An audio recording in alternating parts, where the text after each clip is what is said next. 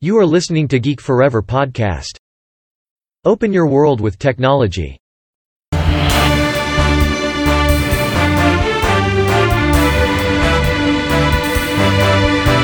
This is Geek Daily.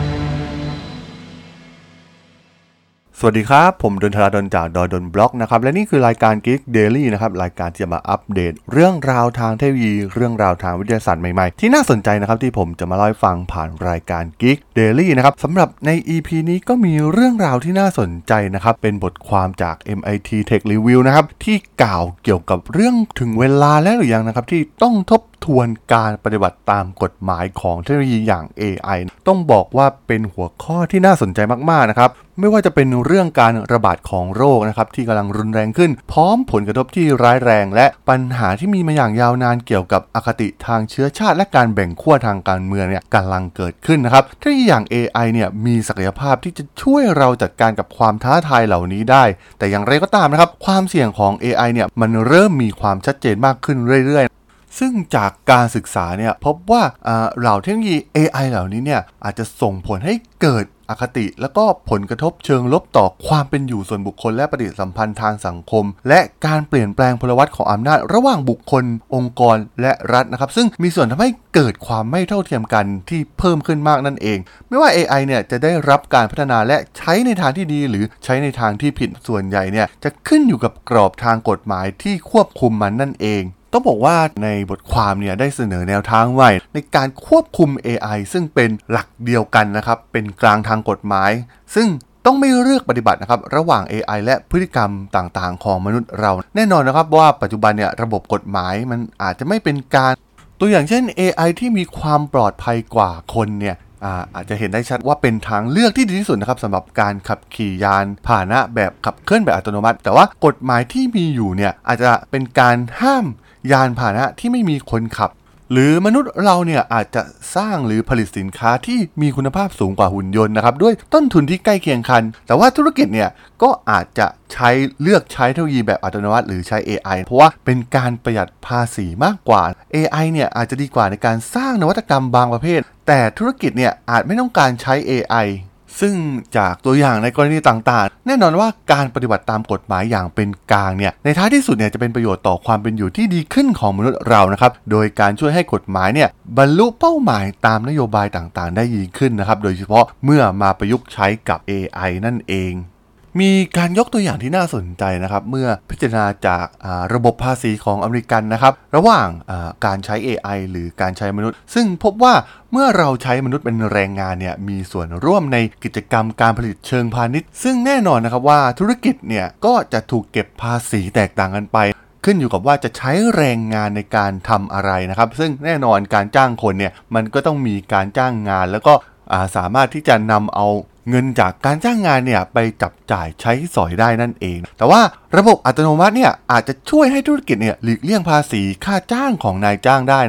ซึ่งเมื่อเกิดความไม่เป็นธรรมแบบนี้นะครับตัวอย่างเช่น ระบบ call center ต่างๆนะครับที่ตอนนี้เนี่ยเริ่มหันมาใช้แชทบอทแน่นอนนะครับบริษัทเนี่ยเสียค่าใช้จ่ายให้กับสิ่งเหล่านี้ เมื่อเทียบกับพนักงานที่ทำงานเดียวกันเนี่ย ซึ่งพบว่าบริษัทเนี่ยจะเสียค่าใช้จ่ายน้อยกว่าในการดำเนินการโดยใช้ระบบอัตโนมัติหลังหักภาษีนะครับ ซึ่งเป็นข้อได้เปรียบที่สำคัญมากๆนะครับที่บริษัทเนี่ยสามารถที่จะไปเลือกใช้ที่อย่าง AI ได้นั่นเอง และไม่เพียงแค่หลีกเลี่ยงในภาษีในเรื่องของค่าจ้างนะครับธุรกิจต่างๆเนี่ยยังสามารถที่จะลดหย่อนภาษีสำหรับเทคโนโลยี AI บางตัวได้ เมื่อมีองค์ประกอบทางกายภาพ หรืออยู่ภายใต้ข้อยกเว้นบางประการสำหรับส่วนของซอฟต์แวร์ ซึ่งนายจ้างเนี่ยสามารถที่จะนำเอาค่าใช้จ่ายต่างๆ ล่วงหน้านะครับที่ลงทุนในเทคโนโลยี AI เนี่ยไปใช้ในการลดหย่อนภาษีได้ และที่สำคัญเนี่ยนายจ้างยังได้รับสิทธิประโยชน์ทางภาษีทางอ้อมหลายประการนะครับเพื่อทำให้ระบบต่างๆเนี่ยกลายเป็นอัตโนมัติ ซึ่งการโดยสรุปนะครับแม้ว่ากฎหมายภาษีเนี่ยจะไม่ได้ออกแบบมาาเพื่อสนับสนุนระบบ AI หรือระบบอัตโนมัติเหล่านี้ แต่เราจะเห็นแนวโน้มอย่างชัดเจนนะครับว่าบริษัทต่างๆเนี่ยชอบใช้เทคโนโลยีมากกว่าคน เพราะว่าแรงงานเนี่ยถูกเก็บภาษีมากกว่าาการใช้ทุนที่ลงทุนในการใช้ระบบอัตโนมัติ และแน่นอนนะครับด้วยด้วยความที่ AI เนี่ยมันไม่จำเป็นต้องเสียภาษีเหมือนแรงงานที่เป็นมนุษย์ มันทำให้ลดในส่วนของภาษีรายได้และการจ้างงานนะครับที่เป็นแหล่งรายได้ใหญ่ที่สุดสำหรับรัฐบาลนะครับซึ่งคิดเป็นเกือบ 90%ของรายได้ภาษีทั้งหมดของรัฐบาลกลาง AI เนี่ยไม่เพียงแต่ไม่จ่ายภาษีรายได้ หรือสร้างภาษีการจ้างงานนะครับแต่ AI เองเนี่ยก็ยังไม่ได้มีการไปซื้อสินค้าหรือบริการต่างๆ เหมือนกับแรงงานที่เป็นมนุษย์นะครับดังนั้นเนี่ยจึงไม่ถูกเรียกเก็บภาษีการขายและก็ไม่ได้ซื้อหรือว่าเป็นเจ้าของทรัพย์สินอะไรต่างๆ ดังนั้นเนี่ยจึงไม่ต้องเสียภาษีทรัพย์สินอีกด้วย AI ไม่ใช่แค่ผู้เสียภาษีนะครับหากการทำงานทั้งหมดเนี่ยเป็นไปโดยอัตโนมัติแน่นอนนะครับ ซึ่งหากบริษัททั้งหลายเนี่ยเริ่มหันไปใช้ระบบอัตโนมัติ หรือ AI เนี่ยในอนาคตข้างหน้าเนี่ยฐานภาษีส่วนใหญ่ของรัฐบาลเนี่ยก็จะหายไปแบบทันทีนั่นเอง ซึ่งเมื่อธุรกิจเนี่ยเน้นไปดำเนินการโดยใช้ระบบอัตโนมัติเหล่านี้ จะทำให้สุดท้ายเนี่ยรัฐบาลจะสูญเสียรายได้โดยรวมนะครับอาจจะเป็นเงินหลายแสนล้านดอลลาร์เลยทีเดียว สิ่งนี้เนี่ยอาจจะจำกัดความสามารถของรัฐบาลนะครับในการจ่ายเงินสำหรับสิ่งต่างๆ ไม่ว่าจะเป็นเรื่องของประกันสังคม งบประมาณในการป้องกันประเทศ และการดูแลสุขภาพของประชาชนในประเทศนั่นเอง และหากาการสูญเสียงานเหล่านี้ของมนุษย์ที่ถูกทดแทนโดยเทคโนโลยีใหม่ๆ อย่าง AI หรือหุ่นยนต์เนี่ยจะกลายเป็นเทรนด์ใหม่รวมถึงจะกลายเป็นสิ่งที่กลายเป็นเรื่องปกติในอนาคตเนี่ยมันก็จะเกิดทำให้โครงสร้างภาษีของรัฐบาลทั้งหมดเนี่ยจะต้องเปลี่ยนไปทันทีโดยการอภิปรายเกี่ยวกับการเก็บภาษีของหุ่นยนต์เนี่ยได้เริ่มต้นขึ้นในปี 2017 หลังจากที่รัฐสภายุโรปเนี่ยปฏิเสธข้อเสนอในการ พิจารณาภาษีหุ่นยนต์ และต่อมาเนี่ยบิลเกตได้รับรองแนวคิดเรื่องภาษีเหล่านี้นะครับซึ่งปัญหานี้เนี่ยมีความสำคัญมากยิ่งขึ้นนะครับในปัจจุบันเนื่องจากธุรกิจต่างๆเนี่ยหันมาใช้หุ่นยนต์นะครับอันเป็นผลมาจากความเสี่ยงที่เกี่ยวข้องกับการแพร่ระบาดของเหล่าคนงานนั่นเอง และหลายธุรกิจเนี่ยก็ต่างตั้งคำถามว่าทำไมไม่เปลี่ยนคนด้วยเครื่องจักรแทน ต้องบอกว่าสิ่งสำคัญที่สุดก็คือต้องมีการกำหนดนโยบายที่เป็นกลางทางภาษีนะครับเพื่อหลีกเลี่ยงการอุดหนุนการใช้เทคโนโลยีที่ไม่มีประสิทธิภาพ และเพื่อให้แน่ใจว่ามีรายได้เข้าสู่รัฐบาลเพียงพอ การทำงานแบบอัตโนมัติเนี่ยเพื่อวัตถุประสงค์ในการประหยัดภาษีเนี่ยไม่สามารถทำให้ธุรกิจเนี่ยมีประสิทธิผลมากขึ้น หรือส่งผลให้ผู้บริโภคเนี่ยได้รับประโยชน์ใด ๆ และอาจส่งผลให้ผลผลิตต่างๆเนี่ยลดลงเพื่อลดภาระทางด้านภาษี ซึ่งแน่นอนว่าสิ่งเหล่านี้เนี่ยมันไม่เป็นประโยชน์ต่อสังคมในระยะยาวนั่นเอง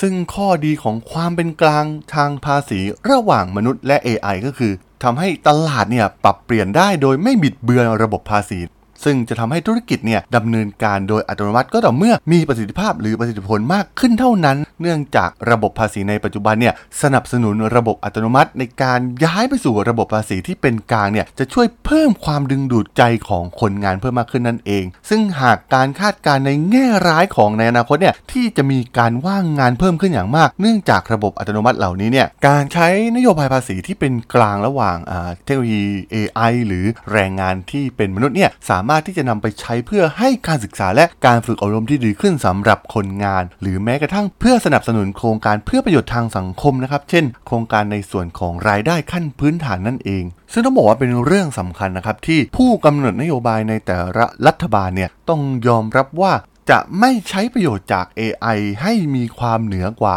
แรงงานที่เป็นมนุษย์ เพราะว่าต้องมีการ balance กันให้เป็นกลาง แล้วก็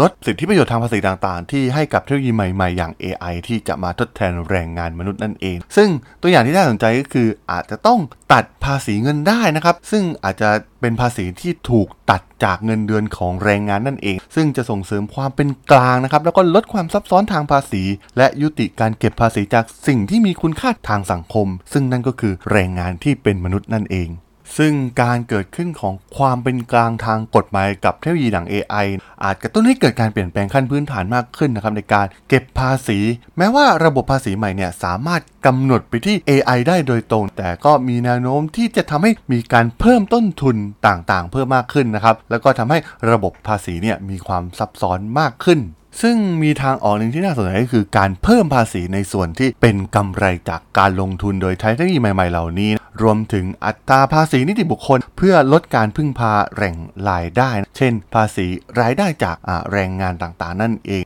ซึ่งมีการโต้แย้งมาหลายปีแล้วนะครับว่าภาษีจากรายได้ของแรงงานนั้นสูงเกินไปนะครับเมื่อเทียบกับภาษีอื่นเนี่ย AI เนี่ยอาจจะกลายเป็นแรงผลักดันที่สำคัญที่จะแก้ปัญหาเหล่านี้ได้ในท้ายที่สุด ขณะที่มุมมองของฝ่ายตรงข้ามที่ไม่เห็นด้วยกับนโยบายเหล่านี้ ที่เป็นการเก็บภาษีจากบริษัทเพิ่มขึ้นนะครับ ซึ่งพวกเขาเนี่ยกังวลเกี่ยวกับการแข่งขันระหว่างประเทศ ตัวอย่างเช่น Lawrence Summers นะครับนักเศรษฐศาสตร์ของฮาร์วาร์ดที่กล่าวไว้ว่าภาษีจากเทคโนโลยีเนี่ยมีแนวโน้มที่จะผลักดันการผลิตให้ไปสู่ต่างประเทศมากกว่าการสร้างงานในประเทศของตัวเอง แต่ในสหรัฐอเมริกาเองเนี่ยนักลงทุนก็มีแนวโน้มที่จะลงทุนในประเทศมากขึ้นนะครับ แม้ว่าจะมีภาษีที่ค่อนข้างสูง ซึ่งด้วยเหตุผลหลาย ๆ ประการนะครับ ไม่ว่าจะเป็นเรื่องของการเข้าถึงผู้บริโภค และตลาดการเงินระบบกฎหมายที่สามารถคาดเดาได้ และมีความโปร่งใสนะครับ แล้วก็ทีมงานที่มีการพัฒนาอย่างดี รวมถึงเรื่องของโครงสร้างพื้นฐาน และสภาพแวดล้อมทางเทคโนโลยีนั่นเอง ต้องบอกว่าเป็นหัวข้อที่น่าสนใจมาก ๆ นะครับที่เรื่องของระบบภาษีที่จะสร้างความเป็นกลางทางกฎหมายระหว่างเทคโนโลยีอย่าง AI กับแรงงานที่เป็นมนุษย์ ซึ่งมันไม่เพียงแค่เป็นการปรับปรุงในเรื่องการค้านะครับโดยการกำจัดเงินอุดหนุนที่ไม่มีประสิทธิภาพสำหรับระบบอัตโนมัติ แต่จะช่วยให้มั่นใจได้ว่าประโยชน์ของ AI เนี่ยจะไม่ทำให้เกิดความเสี่ยงนะครับโดยยังสามารถยอมรับแรงงานที่เป็นมนุษย์ และก็สร้างรายได้จากภาษีให้เพียงพอ โดย AI เนี่ยมีแนวโน้มที่จะส่งผลกำไรทางการเงินจำนวนมหาศาลให้เหล่าบริษัทที่ลงทุนในเทคโนโลยีเหล่านี้นะครับ แต่ว่า